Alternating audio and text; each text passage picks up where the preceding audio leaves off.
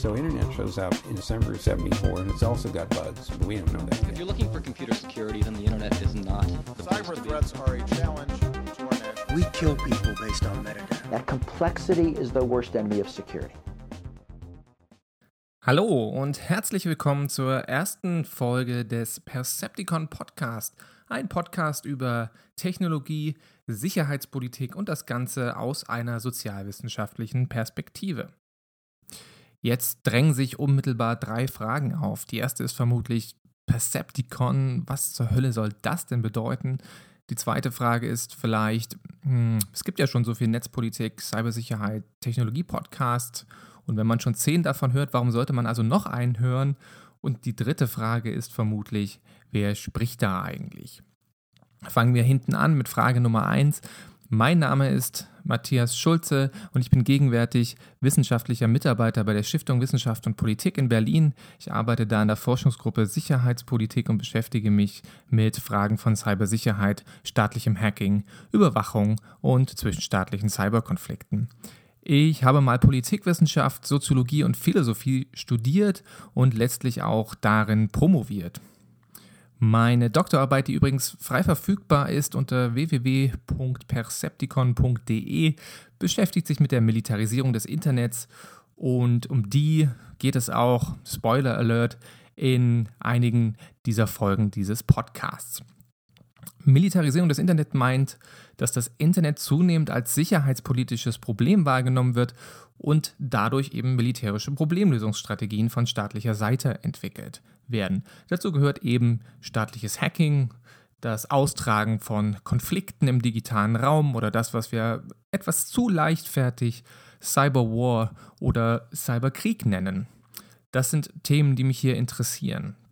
Vielleicht gleich vorab vorweg, ich bin kein so großer Fan des Wortes Cyberwar, da der Begriff sehr unscharf ist und zweitens politisierend wirkt. Das meint also, dass dahinter eine Art Agenda bestimmter, beziehungsweise eine bestimmte Sichtweise steht. Und auch dazu wird sich der Podcast äußern in Zukunft.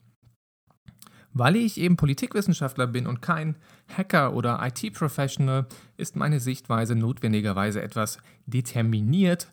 Ein schlaues Wort, was Sozialwissenschaftler benutzen, um von der Standortgebundenheit des Wissens zu sprechen. Das bedeutet letztendlich nichts anderes, als dass der Standpunkt unserer Beobachtung das bestimmt, was wir sehen können. Das ist aus der Physik intuitiv nachvollziehbar. Wenn wir den Winkel oder die Perspektive auf etwas verändern, sieht das Gesehene anders aus. Und letztendlich bedeutet auch die Relativitätstheorie, etwas verkürzt natürlich nichts anderes, als dass Beobachtung relativ ist. Das bedeutet also, dass Physiker die Welt anders sehen als Theologen und das bedeutet auch, dass Sozialwissenschaftler die Welt anders sehen als beispielsweise Informatiker. Und das ist vollkommen normal. Das heißt aber auch, dass Beobachtungen immer unvollständig sind und dass es keine absolute Perspektive oder Wahrheit gibt. Wenn man sich das eben vergewärtigt, dann kommt man zu dem Schluss, dass es notwendigerweise immer nur komplementäre Erklärungen für das gleiche Phänomen geben kann. Und das ist letztendlich auch das, was Wissenschaft tut und das ist das, was der Podcast leisten will. Er will komplementäre Perspektiven auf Themen wie IT-Sicherheit geben und somit den Raum für Diskussionen erweitern. Die zweite Frage war, was bedeutet eigentlich Percepticon? Ist damit ein Transformer gemeint? Und äh, die Frage ist natürlich berechtigt. Ähm, und der Name stammt von meinem gleichnamigen Blogprojekt unter percepticon.de, wo ich seit 2011 2011, oh, das ist auch schon sehr lange her, verschiedene ursprünglich netzpolitische Themen ähm, wissenschaftlich begleitet habe. Insbesondere habe ich mich für Überwachung und Sicherheitspolitik interessiert, die verschiedenen Subthemen wie Verschlüsselung, Schwachstellen und verschiedene Entwicklungen im digitalen Raum und das Ganze eben versucht habe, kritisch zu begleiten. Das Ganze ist ähm, damals aus meiner Magisterarbeit entstanden, ähm, Magister, die Älteren erinnern sich vielleicht noch, das ist so etwas wie Master, nur in Latein und vielleicht mit weniger Burnout verbunden. Und ähm, während dieser Magisterarbeitsphase habe ich verschiedene Bundestagsdebatten analysiert. Da ging es um das Thema Vorratsdatenspeicherung und äh, da entstand sozusagen mein Interesse an dem Thema, wie Bedrohungen im digitalen Raum sozial konstruiert werden. Soll also bedeuten, wie Sprache dazu genutzt wird, um Sicherheit herzustellen, beziehungsweise anders formuliert, um Unsicherheit zu erzeugen, um damit Sicherheitspolitik zu legitimieren.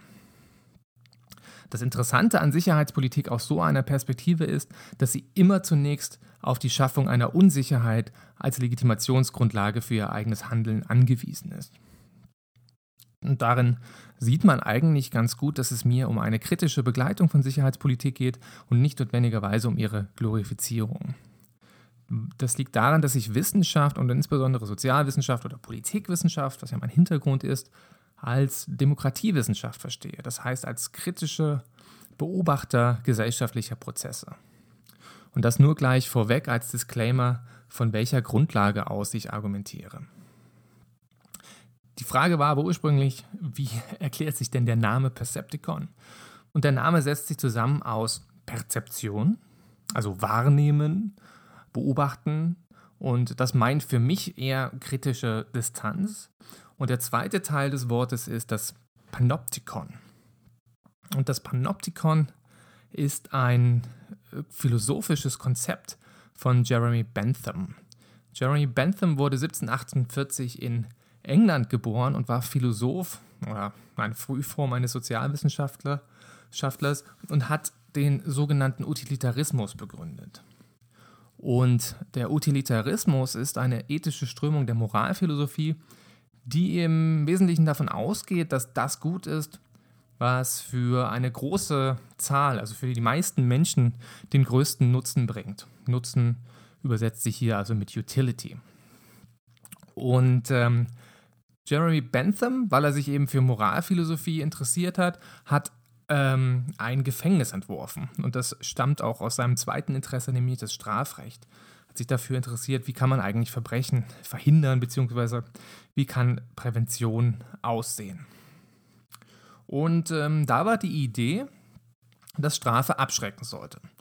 Das ist auch heute noch ein bekanntes Konzept und dass Strafe eben auch gesellschaftliche Konformität erzeugen sollte. Und um das zu erzeugen, hat er das Panoptikon Gefängnis entworfen. Das ist im Wesentlichen ein kreisrunder Raum, in dem Zellen am äußersten Rand kreisförmig angeordnet sind.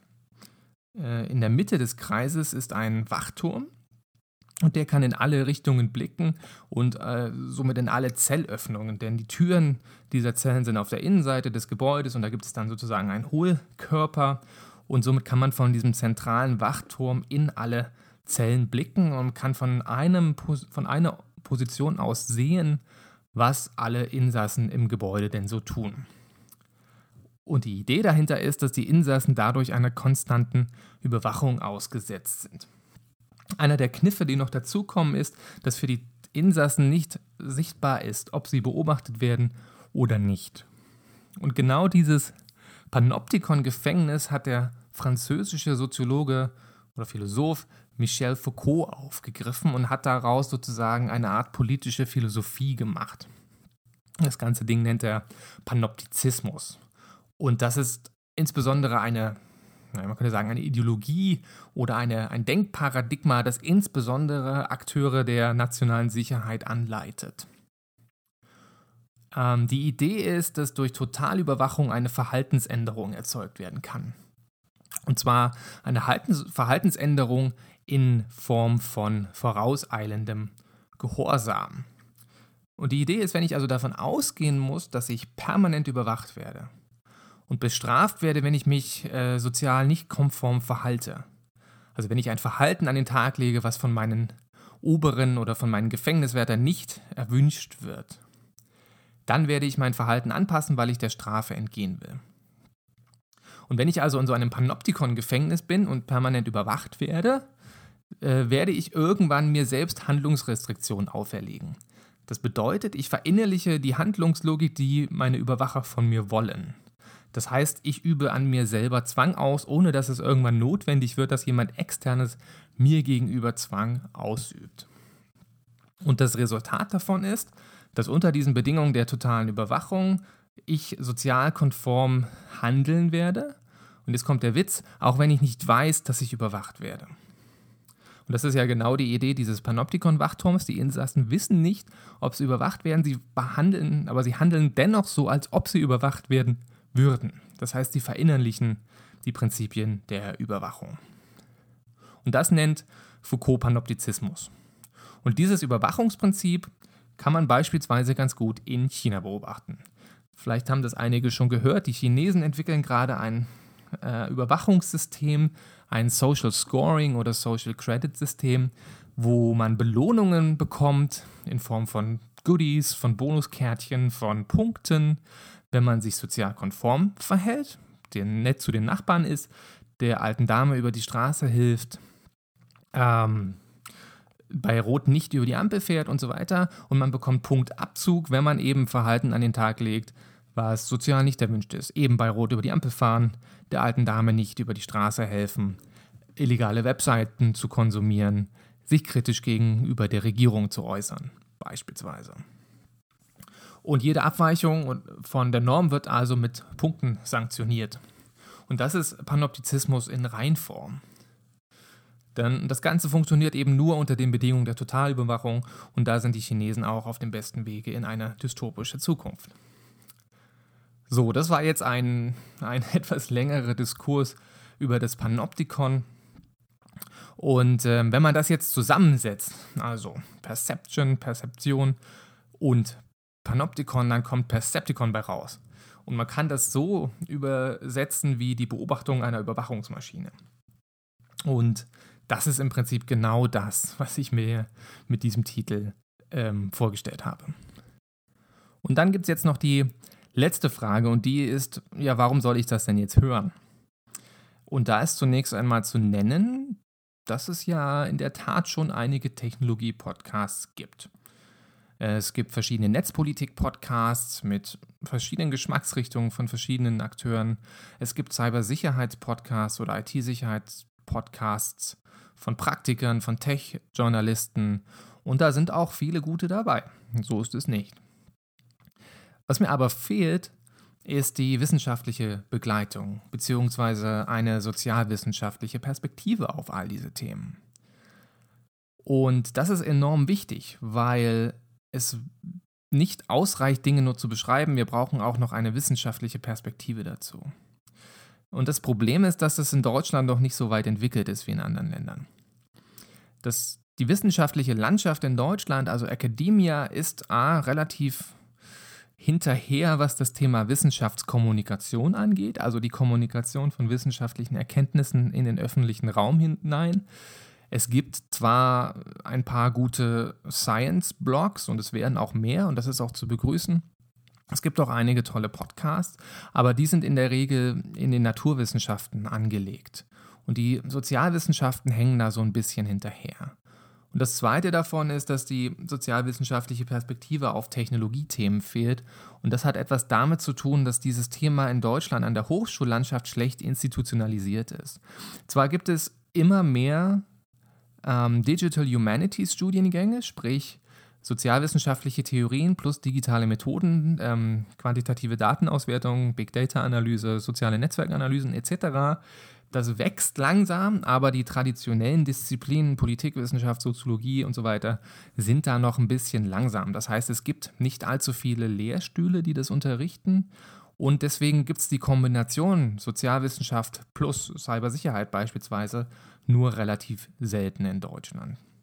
Ich würde aber argumentieren, dass das immer wichtiger wird, dass wir beides zusammennehmen müssen. Also dass es nicht mehr nur um die technische Wirklichkeit geht und um die Informationstechnik oder die Informatik dahinter, sondern dass wir immer mehr auf sozialwissenschaftliche Erklärungen angewiesen sind. Und das will ich jetzt im Folgenden versuchen zu begründen. Und das erste Argument ist, dass IT-Sicherheit mehr ist als ein technisches Problem. Das ist meine erste These sozusagen. Ähm, jeder, der schon mal sich mit IT-Sicherheit beschäftigt hat oder der in dem Business unterwegs ist, hat einen Satz gehört wie, der Mensch ist das schwächste Glied in der Cybersicherheit. Menschen nutzen schlechte Passwörter. 1, 2, 3, 4, 5, 6 ist immer noch eines der beliebtesten Passwörter da draußen. Menschen machen Fehler. Beispielsweise ist relativ gut wissenschaftlich erforscht, dass Menschen immer wieder USB-Sticks an ihre Computer stecken, die sie beispielsweise auf der Straße gefunden haben, weil sie neugierig sind, weil sie wissen wollen, oh, vielleicht ist da was äh, Verborgenes drauf oder irgendwelches kompromittierendes Material. Kann aber genauso gut Schadsoftware drauf sein und wir wissen, dass das Verteilen von USB-Sticks ein äh, dominanter Angriffsvektor für Hacker ist.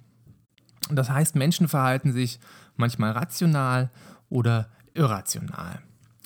Und das ist ja jetzt genau der Mehrwert von Sozialwissenschaften, denn das Ziel ist, Menschen bzw. menschliches Verhalten insbesondere in Gruppen zu erklären. Und logischerweise liegt nichts näher, als genau eine sozialwissenschaftliche Perspektive einzunehmen. Und das kann zum Beispiel die Lösungsansätze in der IT-Sicherheit ähm, prägen und auch verbessern. Denn was wird denn als Antwort auf dieses Problem gesagt, dass Nutzer schlechte Passwörter haben? Die Antwort, die da häufig genannt wird, ist ja, wenn die Nutzer besser eine bessere Awareness hätten, also eine bessere Aufmerksamkeit und ein, ein besseres Verständnis dieser Probleme, dann würden sie das nicht tun. Da wird also gesagt, Education, also die Vermittlung von, von Skills und, und Bildungsinhalten und Awareness, also Aufmerksamkeit, würde helfen, um die IT-Sicherheit zu erhöhen. Das Problem ist jetzt, dass all diese Ideen für die Cuts sind, wenn beispielsweise dieses Lernen nicht pädagogisch sinnvoll oder anders formuliert wissenschaftlich unterstützt stattfindet. Und da kommt jetzt wieder die Sozialwissenschaft ins Spiel. Beispielsweise wissen wir aus der Sozialpsychologie, dass Leute oder dass Menschen ähm, bei Androhung von Schäden oder von Konsequenzen oder von Unheil in irgendeiner Form sozusagen mental äh, dicht machen und nicht richtig zuhören. Ja, also Menschen zu sagen, tu das nicht, steck den USB-Stick nicht an den Computer, weil dann droht Schaden, ist eine denkbar ungünstige Form von Wissensvermittlung, von Kompetenzvermittlung. Und der zweite Punkt ist, ja, die Zielgruppe dieser Maßnahmen sind nun mal Menschen, die User, die CEOs von Firmen, Politiker und so weiter. Und wir müssen deren Kontext und deren Wissensbestände und deren Verhalten verstehen, um beispielsweise nachvollziehen zu können, inwiefern bestimmte Faktoren, zum Beispiel Education und Awareness, entgegen, äh, entgegenstehen. So etwas wie politische Ideologien, so etwas wie Glaubenssätze. Ja, all das hat Einfluss auf Cybersicherheit. Und das müssen wir mit berücksichtigen. Meine zweite These ist, dass die Rolle des Sozialen in der IT-Sicherheit immer weiter zunimmt. Und das hat damit zu tun, dass immer mehr Bereiche digitalisiert werden. Bruce Schneier schreibt in seinem neuen Buch Click Here to Kill Everything oder Everybody, ähm, alles wird zum Computer. Das ist das Wesen der Digitalisierung. Und mit der zunehmenden Digitalisierung und Computerisierung von immer mehr gesellschaftlichen Lebensbereichen ähm, nehmen soziale Erklärungen einen größeren Stellenwert ein und gewinnen letztendlich an Bedeutung. Das heißt aber auch, dass äh, rein technische Erklärungen nicht mehr ausreichen. Und rein technische Erklärungen reichen zum Beispiel oft nicht mehr aus, um staatliches Verhalten im digitalen Raum zu erklären. IT-Experten können zum Beispiel, wenn ein Cyberangriff stattfindet, äh, die Hacking-Praktiken von Staaten analysieren. Sie können auf der Mikroebene analysieren, wie der Angriffsvektor funktioniert hat, wie die Schadsoftware aussieht, die da verwendet wurde. Sie können die technischen Indikatoren zuordnen, ähm, um am Ende herausfinden zu wollen, wer der Urheber hinter, dieser, äh, hinter diesem Vorfall ist, also der Prozess, den wir Attribution nennen. Nun ist es aber so, dass Attribution, also das Bestimmen eines Urhebers einer Aktion, eben nicht nur ein technischer Prozess ist, sondern immer auch am Ende des Tages ein politischer Prozess. Der sollte technisch informiert sein, absolut korrekt, aber am Ende kommen politische Erwägungen, wie zum Beispiel geopolitische Situationen dazu. In manchen Fällen mag es sinnvoll sein, den Urheber eines Cyberangriffs zu öffentlich zu blamen und zu shamen, wie, es, wie man so schön sagt, also zu blamieren und zu beschämen. In anderen ähm, geopolitischen Kontexten mag das eine kontraproduktive Strategie sein. Ja, und insofern sieht man hier, dass die Rolle des Sozialen oder des Politischen weiter zunimmt. Das ist insofern wichtig, als dass Staaten die problematischsten Akteure in der digitalen Welt sind. Und insofern wird es immer wichtiger, verschiedene staatliche Eigenschaften zu verstehen.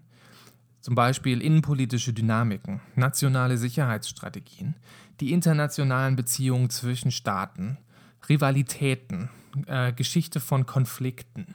All diese Faktoren oder sowas wie politische Ideologien, ähm, aber auch sowas wie wirtschaftliche Faktoren. All das wird immer wichtiger, um staatliches Verhalten in, im digitalen Raum zu verstehen.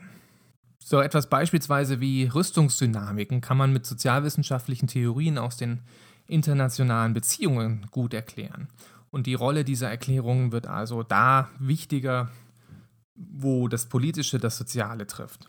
Und der eben schon von mir zitierte Bruce Schneier hat kürzlich auf einer Konferenz sinnigerweise gesagt, dass es viel sinnvoller wäre, wenn äh, Informatiker, also Computer Scientists oder die, die Tech-People mehr in politischen Entscheidungspositionen sitzen würden, damit wir bessere Technologiepolitik bekommen würden.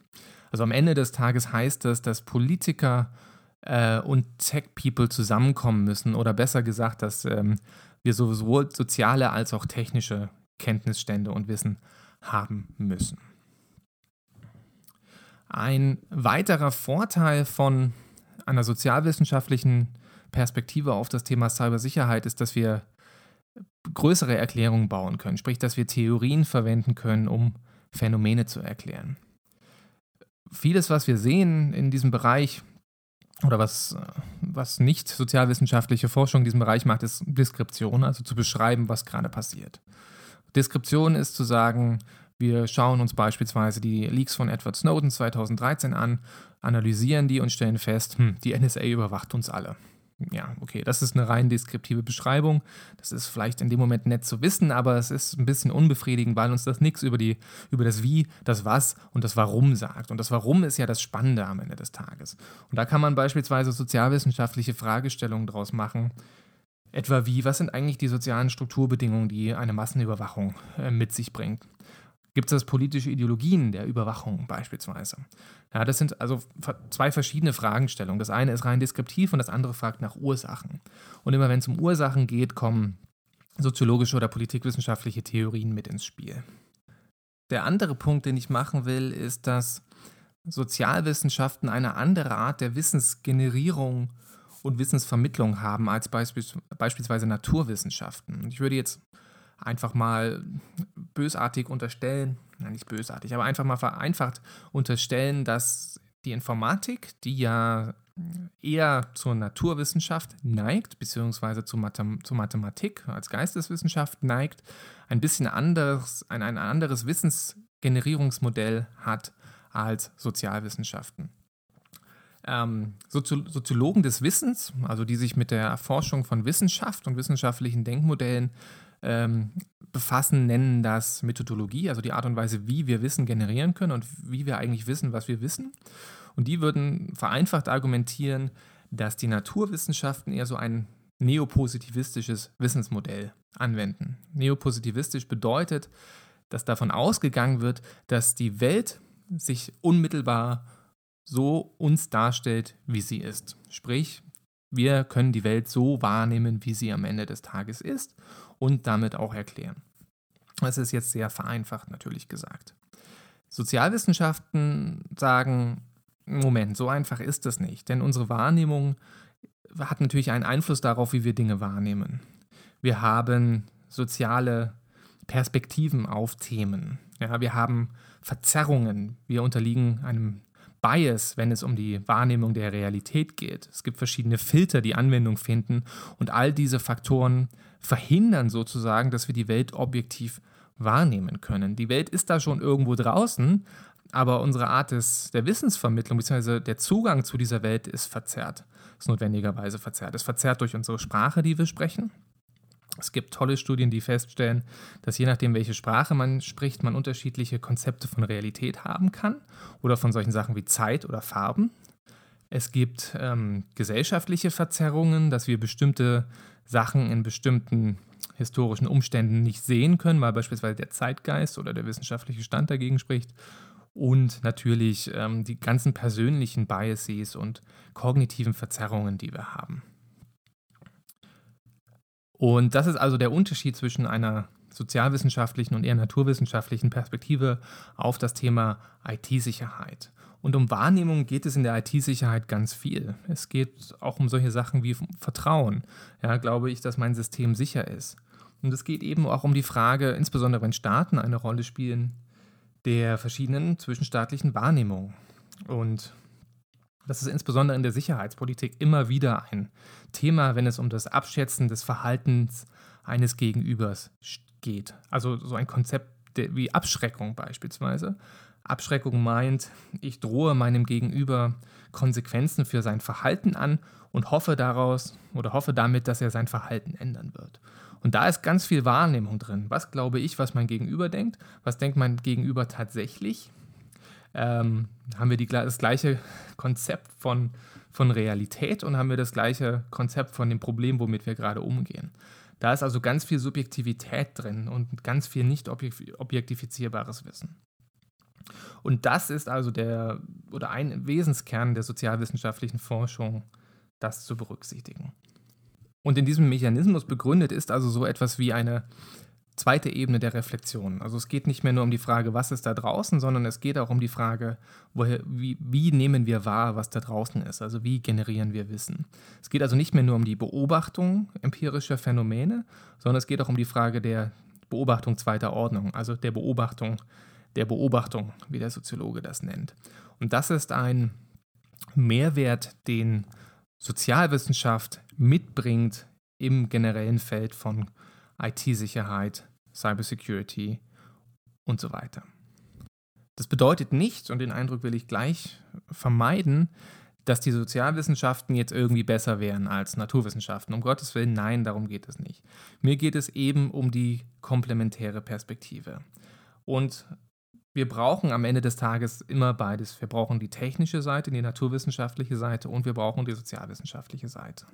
Das heißt, mir geht es hier um Synergien und nicht darum, wer ist besser, cooler oder wer hat die tolleren Theorien, um Probleme zu lösen oder, oder um Phänomene zu erklären, sondern es geht mir um das Beste aus beiden Welten.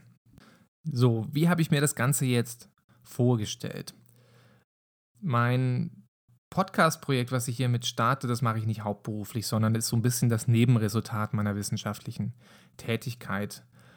Ich lese so viel Literatur jeden Tag. Ich lese verschiedene Bücher über IT-Sicherheit, über ähm, staatliche Hacking-Vorfälle. Ich lese ähm, IT-Sicherheitsnachrichten und so weiter und so fort. Und da dachte ich mir, das wäre doch eigentlich schade, oder es ist doch schade, wenn dieses Wissen einfach in den wissenschaftlichen Publikationen sozusagen verschütt geht und hinter irgendwelchen Paywalls bei irgendwelchen großen Wissenschaftsverlagen liegt, sondern es wäre doch sinnvoll, wenn man dieses Wissen, was sowieso schon generiert wird, ähm, weiterverwenden kann und eben an eine größere Öffentlichkeit transportieren kann und das auf neuen Wegen, wobei Podcasts ja jetzt auch, weiß Gott, nichts Neues sind, aber zumindest eine größere Verbre Verbreitung bekommen in Deutschland.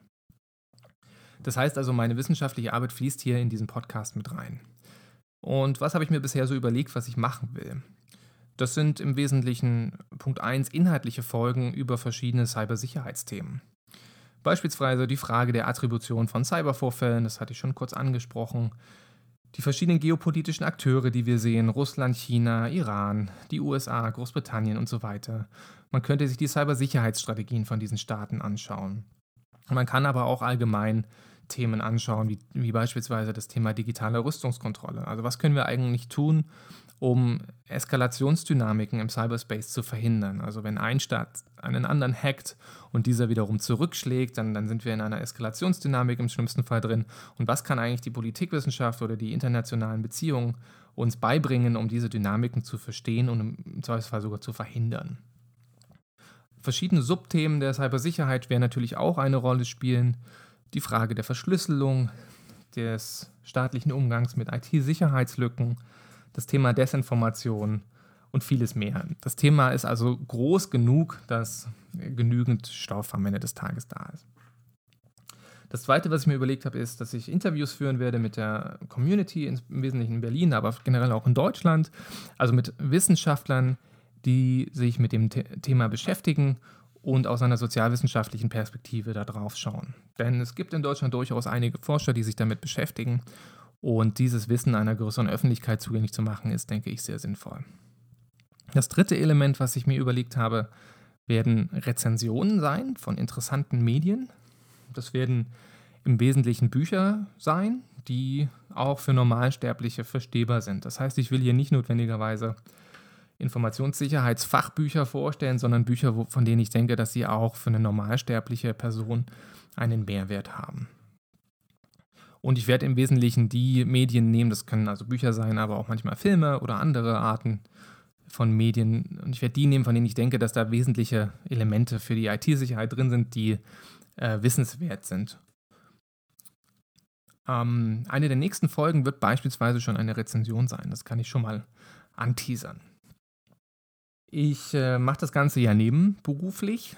Das heißt, ich peile momentan an, circa eine Podcast-Folge im Monat zu produzieren, vermutlich am letzten Freitag. Das hängt so ein bisschen davon ab, wie mein Workflow ist und wie sich das Ganze entwickelt. So, das war's dann im Wesentlichen auch schon. Danke, dass du bei dieser Pilotfolge meines Podcasts dabei warst.